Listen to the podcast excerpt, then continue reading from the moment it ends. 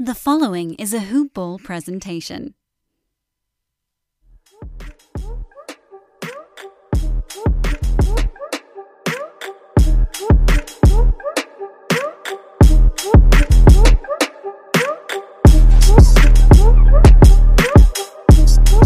Oh, yo, yo, and welcome to another edition of Roundball Ramble. I'm your host, Corbin Ford. You can follow me on the Twitter at Corbin NBA. This is a hoopball presentation, so you could follow hoopball online, hoop-ball.com, or bring that baby back to Twitter at hoopball tweets. Today is Thursday. We are one day closer to Friday with every waking moment. I love it. Uh, 17th of June, and it is crazy. We had a crazy day in the NBA yesterday. It was the craziest Wednesday in terms of news that I've seen in a while, and it all broke just all at once. But before we even do that, let's start with. I, honestly, I don't even know where to start. You know, let's start with let's start with the first thing I saw today. Let's start with Chris Paul. Or the first thing I saw today. First thing I saw yesterday, rather. We got to start with Chris Paul. The Phoenix Suns obviously took care of business. They were done early, just sweeping the Nuggets and really waiting until you know the conference final starter here uh, coming up on the 22nd. But they did have a setback because according to the Athletic, Phoenix guard Chris Paul has entered the NBA's health and safety protocols and will be sidelined for an indefinite period of time. They announced this Wednesday afternoon that he's currently out. Uh, they said they'll provide another update on the status on Saturday. So, of course, right now, uh, Phoenix is still waiting uh, for the winner of the Jazz Clippers series. We'll get to that in a little bit. And the NBA is yet to release a schedule yet for the conference finals, but uh, basically, a potential game seven for the Jazz Clippers will be on Sunday. Uh, game five, again, we'll talk about. so we'll get there in a second. But um, yeah, it, it was it was definitely uh, a blow for Phoenix. I mean, let's say it does extend. He misses at best one game. Um, Cameron Payne is probably the quickest answer in terms of being the likely replacement. Uh, he's been that in any game that you know Paul has missed, and we saw that in the Lakers series. You know, when Paul was kind of laboring out there, Payne really gave enough of a spark for Phoenix, a, a nice uh, point guard threat who didn't leave too much off the table. You know, coming in for Chris Paul and really helped the Suns maintain or even build leads. But the good news about this as good as it is, I mean, you know, the Suns have been vaccinated. He still has to wait out because more than likely he like definitely has it. It's not about contact tracing. Is that the Suns have a buffer because since the series won't start, you know, until next week, more than likely, he has a longer runway to clear the quarantine. Now, the issue is if it's a 14, uh, 10 to 14 day absence, because then you will be looking at this as exposed into a game or two, especially if they're playing every other day or whatever the case may be. I'm sure they'll space out a little bit more, but we don't know. It's, it's very possible. And so that's kind of big. You know, we'll have to see how this all shakes out. It's kind of funny how the Suns uh, and Chris Paul here are so kind of tied to the Clippers and Jazz in terms of how off the hook they will be. It's unfortunate for Paul. You know, the Suns, you know, for the most part, have been pretty good health wise. And so to have that happen, uh, you hope he recovers quickly. But obviously, that would be a, another bad luck setback for both Paul and the Suns, you know, if he has to miss even a little more than a significant period of time into the conference finals. But speaking of bad luck, we talked about Chris Paul for one, and now we have to go to Kawhi Leonard. And really, it's Kawhi Leonard and um and the Clippers. So, you know, Phoenix Suns they're I wouldn't call them a snake bitten franchise, but when I look at people who have been snake snake bitten, excuse me, historically, I look at Chris Paul, I look at the Clippers, and in different ways, they both have been hit. Uh, Kawhi Leonard missed Wednesday's Game Five against the Jazz, and he could be out for the remainder of the series. Now. He announced the Clippers announced Wednesday that Leonard sustained a right knee sprain uh, on Monday, and that there was no timetable. But more imaging needs to be done to determine the severity of the sprained ligament after the swelling subsides. By the time you hear this, we'll probably get some more information moving forward. But uh, according to Ty Lue, and this is quotes, we just know we are being optimistic, trying to wait for everything to clear up, get the testing back in the next 48 hours or so, and then go from there. Uh, and he had tweaked it uh, on a drive. It, it, didn't feel like anyone had knocked into him, but he definitely went down. He kind of grimaced. Uh, you know, he stayed in, but then he didn't finish the game. And after the game, he didn't seem like he wanted to answer any questions. He literally just said four words. I'm good. Next question. But he did not travel with the team to Salt Lake City. Um, so we'll see what happens. And he's had issues, you know, obviously with his knees before. He had that quad tendon injury to his right knee back in 2017 uh, with the Spurs, but more recently he's had issues on the left knee. And remember, the Clippers are already out already without Serge Ibaka, who had back surgery last week and for all intents and purposes is done. So it really goes on to Paul George. Can Paul George, you know, do uh, a Kevin Durant type level performance for a sustained period of time. I'm not saying 49, 10, and 15. That's madness. But you know what I mean. Taking on that sole responsibility of that star. Because the Clippers have a strong team, solid rotation players, a decent bench. But that one guy, you know, it was really more Kawhi with Paul George in that supporting role. And now it's almost solely on Paul George's shoulders. I mean, unless you look at like a Marcus Morris or something to pick up the the, the slack, I'm not looking at Luke Kennard. Sorry for for saying that, but it'll be interesting to see how that um, comes into play, and we'll be monitoring that because Kawhi being out, if it is a significant injury and he's out for you know the remainder of this series and or the remainder of the season, that's not a good look. Obviously, for Kawhi trying to work his way back from injury, for the Clippers who you know are trying to win and make it to the finals in a year where, with Brooklyn being hampered and Philadelphia and um, Atlanta kind of battling, and then you have Phoenix, this is probably as good a year as any for the Clippers to win the whole thing. So to have that happen, and it's just horrible luck. You feel bad for the Clippers. You be, I mean, I don't, but as an NBA fan, you do. Uh, you feel bad for Kawhi, and you just hope that things work themselves out in the best way possible for all parties. So we'll stay monitoring that situation. That is the latest update as of now. Rookie of the Year. That got announced too. Rookie of the Year got announced, and it went to LaMelo Ball. And honestly, it wasn't even all that close. I am not going to lie. I was rooting for Anthony Edwards all, all, all season. I thought that, you know, he had a rough start to his year. That's true. LaMelo Ball was a lot more consistent when he did play, but LaMelo Ball did miss a ton of time. Anthony Edwards had a strong second half, and Tyrese Halliburton was always to me that second, third spot. Like he was always going to be third in the Anthony Edwards LaMelo Ball race. And I wasn't looking, you know, normally rookie of the year is like who scores the most. And I kind of went that way. I'm not going to lie, but I felt that Anthony Edwards made the most consistent um improvement in his game over the remainder of the year, and that him playing as much as he did over LaMelo, who did miss a significant chunk, and that's not really a knock on him in terms of uh, just a season, but that is a knock in terms of rookie of the year because Anthony Edwards played more of the year. Uh, but you know what? It's not like LaMelo Ball didn't hit the ground running. He did. Um, he didn't really have too many hiccups, and he kind of ran away with it. He earned 84 first place votes. He had 465 total points and it wasn't even close uh, from a panel of 99 sports writers and broadcasters. The other 15 first place votes went to Anthony Edwards, and he finished in second place with 309, which 465 to 309, come on, we kind of see was a landslide. Uh, Tyrese Halliburton, like I said, finished third. Uh, he had 114 points. And the way that they do this, players were avoided five points for each first place vote, three points for each second place vote, and one point for each third place vote. And looking at the way you see it kind of sort itself out, LaMelo had the most first place. Anthony Edwards the most second place. Tyrese third. That's just it. Uh, with Anthony Ed, with Lamelo Ball rather getting that Rookie of the Year award, he is the third player from Charlotte to win that award. He joins Grandmama Larry Johnson back in 1991 and Emeka Okafor uh, back in 2004 2005. A ball average 15 points, 6 assists, 5 rebounds, just under 2 steals in 28 minutes a game, again, in 51 games. And he led all rookies in assists and steals and was behind Edwards in points and rebounds. Uh, he's the seventh rookie to average 15 points, 6 assists, 5 rebounds, and a steal and a half. I, ugh, I don't like those like 15, 6, 5 on a Tuesday, but these are more standard.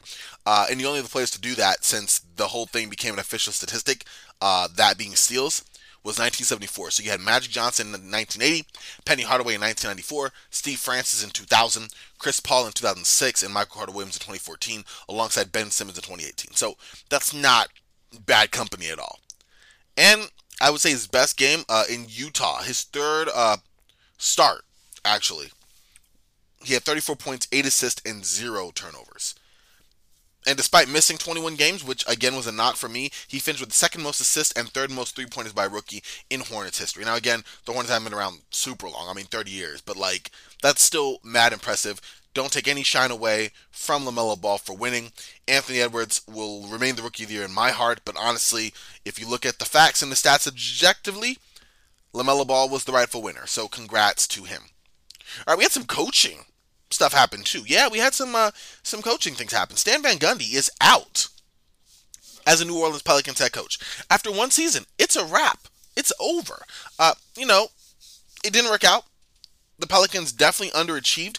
I look at it like this: the Pelicans front office made some horrible moves, in my opinion, with mismatching that roster. It was just front office mismanagement. Bringing in Steven Adams, who I personally like, but then bringing in another non shooter in Eric Bledsoe when you could have had the pick between Eric Bledsoe and George Hill was just ludicrously stupid to me. Especially when you don't have enough shooting on the roster alone and you're surrounding these guys as your uh, running mates to your core tandem of Zion Williamson and Brandon Ingram.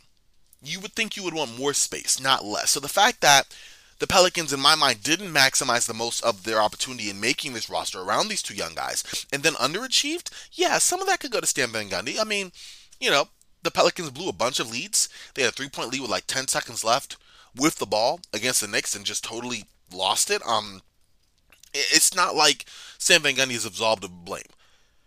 At the same time, this is a young team. You didn't put them in the best place to succeed. And so their failure should be on all their heads. And obviously, the front office isn't going to fire themselves, but you didn't have to fire Stan Van Gundy either, especially one year after you relieved Alvin Gentry to bring Stan Van Gundy, uh, presumably to up their defense, and they finished worse defensively this year.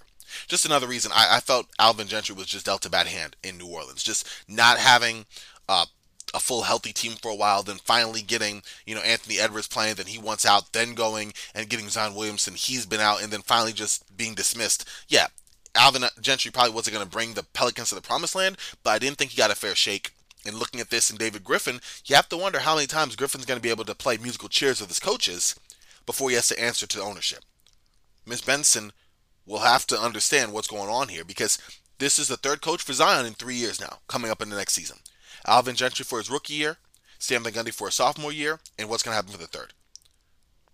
Backing up just a little bit, uh, it's also a problem for this young team because you're going through coaches as you're developing, and each coach with a different, different ideology, a different style, a different way of coaching. Uh, Stan Van Gundy kind of clashed with some of the younger players. It was reported in terms of his style and maybe not focusing so much on building relationships as much as trying to coach a team. But when you're, you know, coaching impressionable younger players, a lot of that is on the developmental side away from the court as it is on the actual basketball floor. And so that could obviously cause some dissension, and apparently there was some reports of that. So it wasn't a match made in heaven, but did Stan Van Gundy deserve to be fired? Uh, I guess it depends on where your mileage is. Where your you know your mileage may vary on that because to me, it's 50-50. The coaching was bad, but it wasn't atrocious given what he had to work with, and this wasn't a great roster. Then again, he did accept the job and stuff happened. So I, I don't know. But the point is, Stan Van Gundy is out. You know who is also out?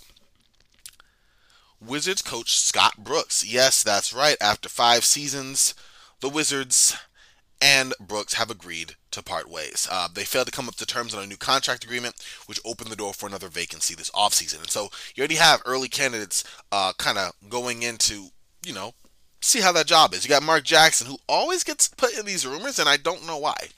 I just don't feel like that's realistic. And I don't I just don't. Maybe because I hear him talk on NBA show, NBA Showcase, and I'm just like, nah, nah, that's not. I don't. It doesn't scream coaching to me.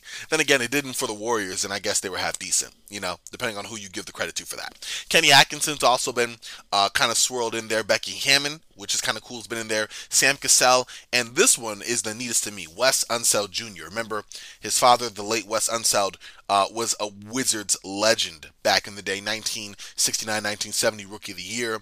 Played really well for them, won a championship. Uh, I think is really cool from a historical perspective and a legacy perspective to have him in that conversation. And if he gets the job, that's kind of neat. But whichever coach is going to get there is going to have some pressure because Bradley Beal's in the last year of a contract. Russell Westbrook's going to turn 33 before training camp starts. Uh, you have a whole bunch of guards uh, and a couple bigs, and really only one legitimate wing. And you're not trying to really focus on development. You are trying to win. Tommy Sheppard has pretty much made that clear, if nothing else. So you look at all that, you take all that into account, and you got a little pressure. And so I'm sure the next coach, uh, in the next coaching candidates going into that job, will definitely be leery and aware of that position. But that wasn't even the only move that was done today from a front office coaching perspective. Donnie Nelson, after being at the helm of Dallas for general manager for 21 years, parted ways with Dallas yesterday morning. Uh, yeah, a lot of that apparently the decision was made on Sunday, but a lot of that was um, stemming from just a, a, just a flaming hot athletic piece. And I'm not saying that in a bad way. I'm just saying like how hot it was in terms of I'm um, talking about dissension in the Mavericks front office between, of course, Donnie Nelson and Luka Doncic and Mark Cuban, and who Mark Cuban decides to have in place of you know front office decisions. Uh, former, I guess, gambling expert slash. Um, I, I I just recommend reading the piece. That's that's really just what I'm gonna say. Uh, because it's it's a mess. It's a mess. But Donnie Nelson, after 24 years with the Mavericks, parts ways. Uh, Mark Cuban gave out a statement for whatever it's worth, saying, "I just want to thank Donnie for his 24 years of service to the organization. He was around before Cuban, just to put it in perspective. Donnie's been instrumental to our success and helped bring a championship to Dallas. His hard work, creativity, and vision made him a pioneer. Donnie will always be a part of the Mavs family, and I wish him all the best." Okay, I mean, it's a lot going on in Dallas. Seismic uh, changes there in terms of maybe how the front office is going to move moving forward. Because Donnie being out is is kind of big. You know, that's that's definitely some some front office tension. You know, and a lot of this goes back as I was kind of mentioning. I um, the name is uh, Haralabos Voulgaris, who's a well-known sports gambler um, and kind of the shadow GM, according to many uh, sources from the Mavericks front office, outside of Mark Cuban, who called it total BS, and then Donnie Nelson quits the next day. So maybe where there's smoke, there's fire. Just saying. But yeah, it's a lot. That was another seismic change because all this happened on a Wednesday, and it's like, what? But yeah, that, that kind of does it for the news segment, which we spent 15 minutes on the news. Like, okay. I think before we even get started on the games, because the two games were definitely interesting, we got to give a shout out to the birthdays. I got to say, that's one thing I like doing on this show is just looking at the birthdays of some of these guys, because you never know, you know, who's there and what stories they may have for each day. And uh, today we have Amir Coffey, who backup swingman for the Clippers. Uh, he will be 24 today. Uh, doesn't play a whole lot, but you know, you see one of those guys up there, current NBA player, got to give a shot to him. And then Maurice Stokes, and Maurice Stokes is someone I'm actually happy to talk about. Um, Maurice Stokes, if he was uh, alive right now, would be um, 88 tomorrow. Uh, he actually died in 1970 at the age of 36. But Maurice Stokes, also known as the Cat, was a power forward center, kind of do it all type guy. You look at like a Ben Simmons or um, any of these point forwards nowadays, and that's sort of what Maurice Stokes was during his short NBA career. Uh, he averaged uh, over 202 games, three years, 16 points, 17 rebounds, and five assists per game, with a 20 8 PER. Uh, he was a three time All Star all three years. All three years he was All NBA. He was Rookie of the Year in 1956. Uh, he was the rebounding champ in 1957. And he made the Hall of Fame. And honestly, there's a lot to talk about Maurice Stokes and I guess Jack Twyman while you're at it. But what I think about Stokes isn't just his play, because he was electric when he did, but it's really his life after that. Um, and it really starts on March 12, 1958. This was the last game of the 1958 NBA season. Uh, Stokes was knocked unconscious. He drove to the basket, he got contact, and he fell down and he struck his head. Um, and back then, you know, they didn't have the team doctors and, and the medical staff that they do now. Um, so literally, they revived him with smelling salts and returned him to the game. No checkup, no nothing. Can you wake up? Can you move? Okay, great. Get back in there. Three days later, he has a double double against the Pistons in the opening round playoff game. 12 points, 15 rebounds. But he became ill on the team's flight back to Cincinnati. And during that time, he suffered a seizure and was left permanently paralyzed. And this was an after effect of the traumatic injury he suffered just a, a couple days ago on the last day of the regular season. He was diagnosed with post traumatic and, excuse me here, encephalopathy, which is, I did pretty good on that, but a brain injury that damaged his motor control center. And it was it was tragic. Um, he had a lifelong friend and teammate, Jack Twyman, who supported and cared for him over the following years. Um, he actually became his legal guardian. And although Stokes was permanently paralyzed after that, he was mentally alert and he was able to communicate by blinking his eyes. And after just doing a, a very just grueling and taxing physical therapy regimen that allowed him limited physical movement he continued to work and he actually regained limited speaking ability. But unfortunately, it was just so much. His condition deteriorated throughout the 60s. Um, he was transferred to Good Samaritan Hospital in Cincinnati, where Twyman continued to visit him and be around for him, um, even organizing a charity exhibition basketball game to help raise funds for his expense. Um, and that became something that was an annual tradition. Uh, was later called the Maurice Stokes Memorial Basketball Game and was later changed to the Maurice Stokes Wilt Chamberlain Celebrity Pro Am Golf Tournament due to NBA and insurance company restrictions back then. Um, yeah, unfortunately, and he was so young. 12 years after he suffered that um, injury, um, he went into post injury coma and um, he died at age 36 from a heart attack. And honestly, it's sad. I would recommend it's a movie that I found just tragically sad, but also heartwarming and heart touching. Check out Maurie. It's an older film, 1973, but it examines the life of Maurice Stokes, um, his injury, and his relationship with Twyman. And um, you know, on June 9, 2013, the NBA recognized that by announcing that the two men would be honored with the annual award in their names. And it's called the Twyman Stokes Team of the Year Award, award which recon- recognizes the player that embodies the league's ideal teammate that season. And it's just such it's it's it's an amazing story. It's a sad story. Um, it's a story of hope in my mind because his impact still carries on well after anything he did on the floor. And it's sad because we don't know what Stokes could have become as a player, as a person, in general. But definitely check that out. Um, rest in peace, Maurice Stokes. Again, he would have been um, 88 today. So, um, with that, I'm gonna take a brief moment, and then we'll kind of get into the games. What's happening, y'all? It's me back again, just giving you a couple of discounts to help you on your way here. Proud partners of Hoopball. We trying to help y'all out. Roundball Rambles all about keeping the good stuff going. And with the, the deals we got, it's good stuff. So let's get into it. The first thing I want to share with y'all, try y'all hands at sports betting. Finally, sign up for a new account at MyBookie right now. Go on MyBookie, sign up for a new account with the coupon code HOOPBALL, H O O P B A L L, and get a 50% deposit match bonus. This is your one time to do it. I've tried sports betting, it's not my thing. Every day I talk with my friend, just a little kind of friendly wager over a dinner or two at the end of the week on, you know, predicting who's going to win certain games in the playoffs and everything. And I haven't won yet. Actually, I did get one game right. Um, it was the one game the Lakers won. I think it was game three of the opening round. But the point being, it doesn't matter. I suck. But right now, you could try it and get a 50% deposit match. That's just coming in with a head start. Going on MyBookie, entering that code HoopBall. I say it all the time. HoopBall presentation. H O O P B A L L. H O O P B A L L. Also, Hoopball's partnering with the great folks Manscaped once again. It's Lawnmower 4.0 season. So go to manscaped.com, M A N S C A P E D, Manscaped all together.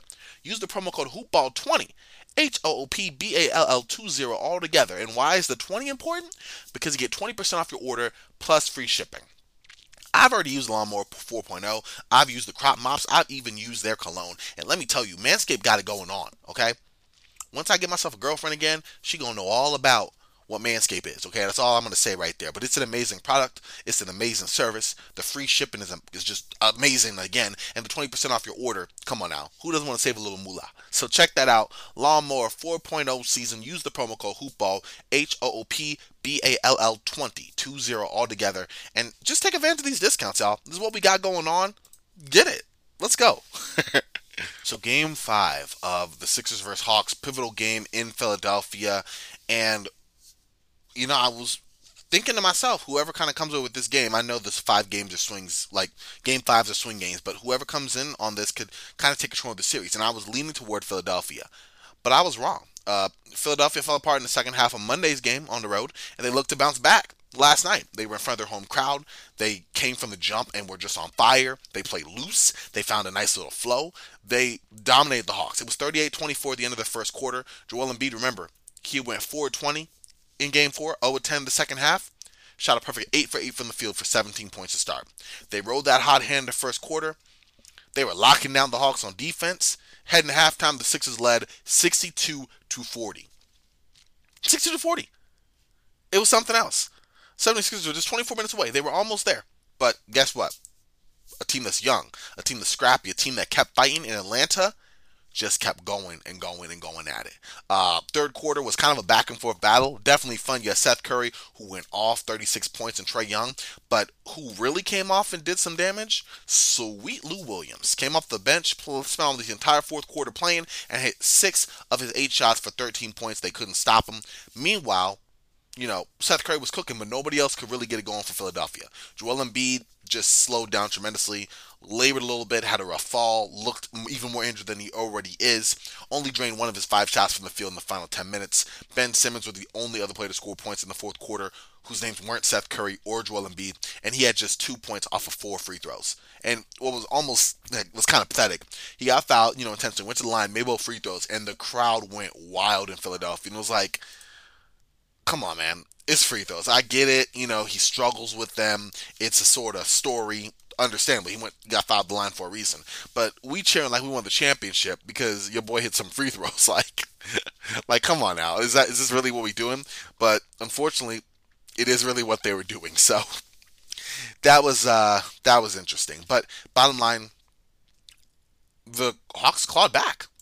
They just did.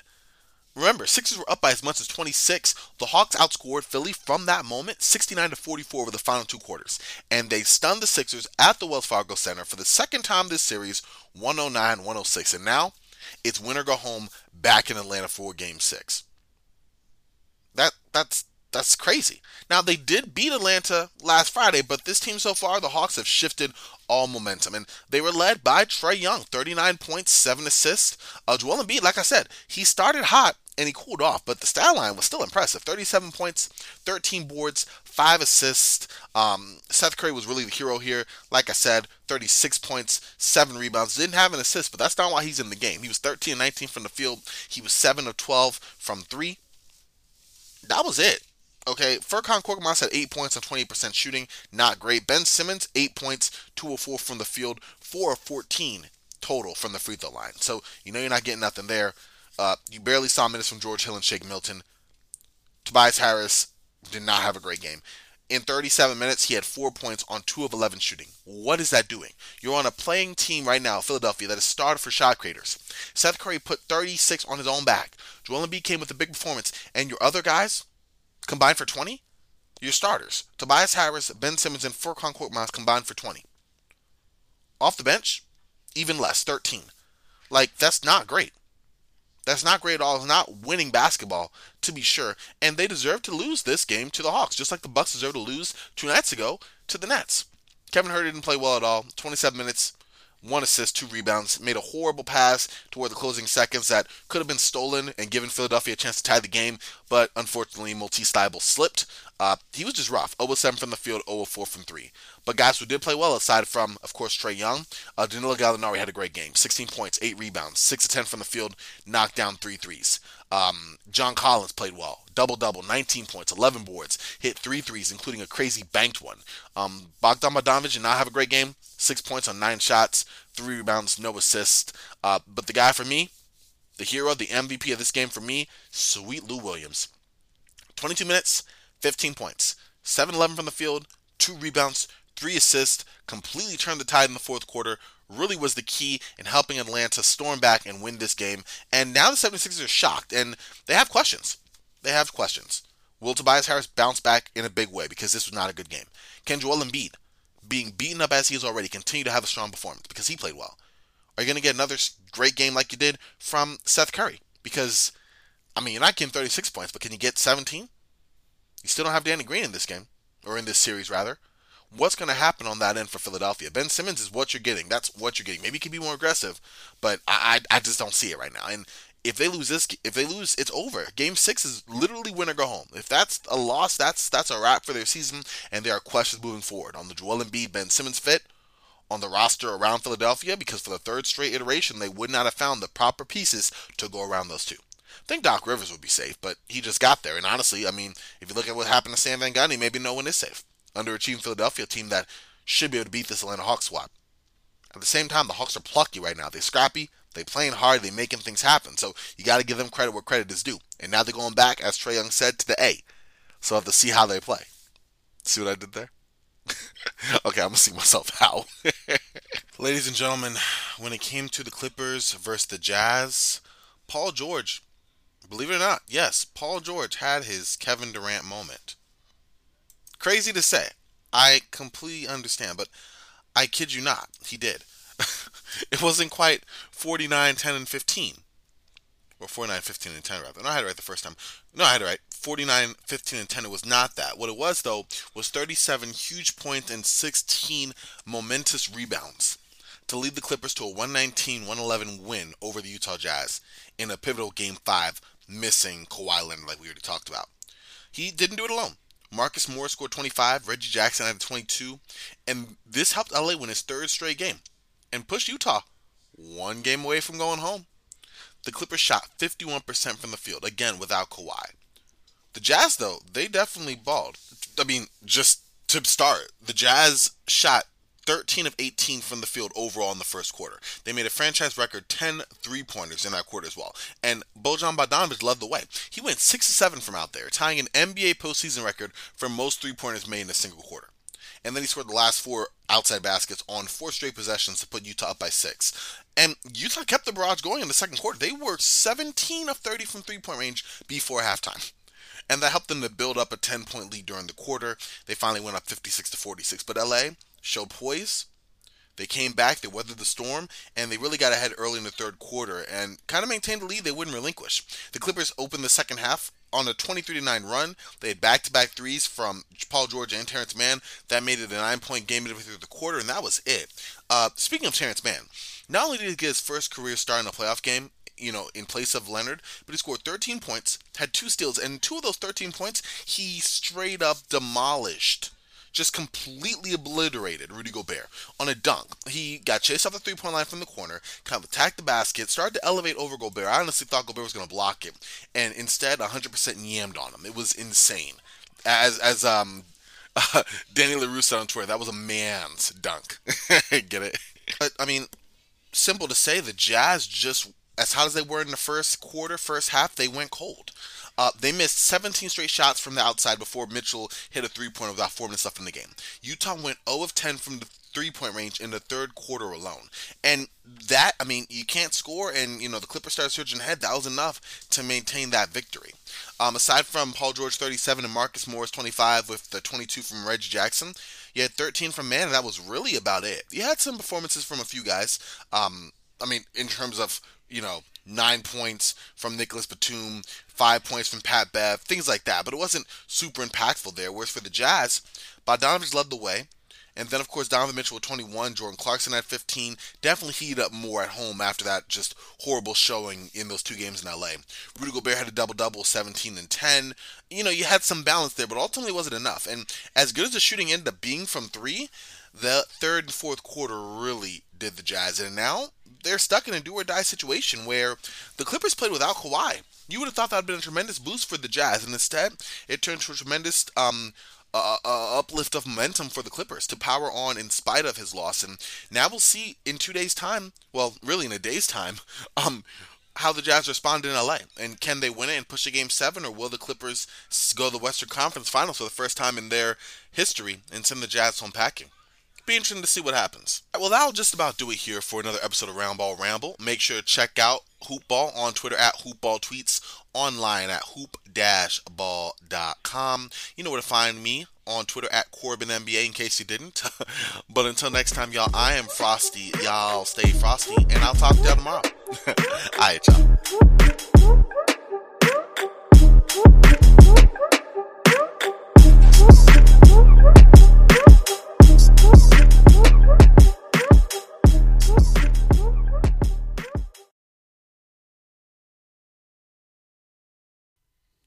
This has been a Hoop Ball presentation.